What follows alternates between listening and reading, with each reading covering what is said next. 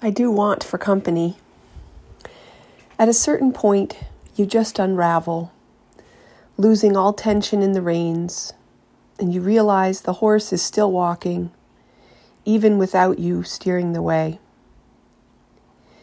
These cycles of life, contracting with pushing, screaming in pain at the dilation, and letting go and allowing whatever was inside to come out such is the birth of a new life. And it's always bloody and painful and feels very touch and go till it's more than halfway out and you can feel the hardest part is over this time. Such is how I feel today.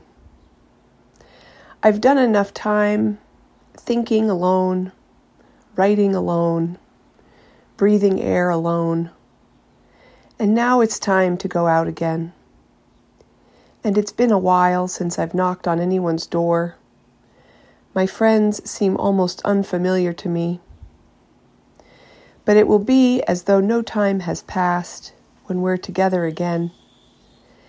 And something deep in me will exhale even more, again and again, as I lean back into the net that holds us together and realize that my life this time is quite the catch.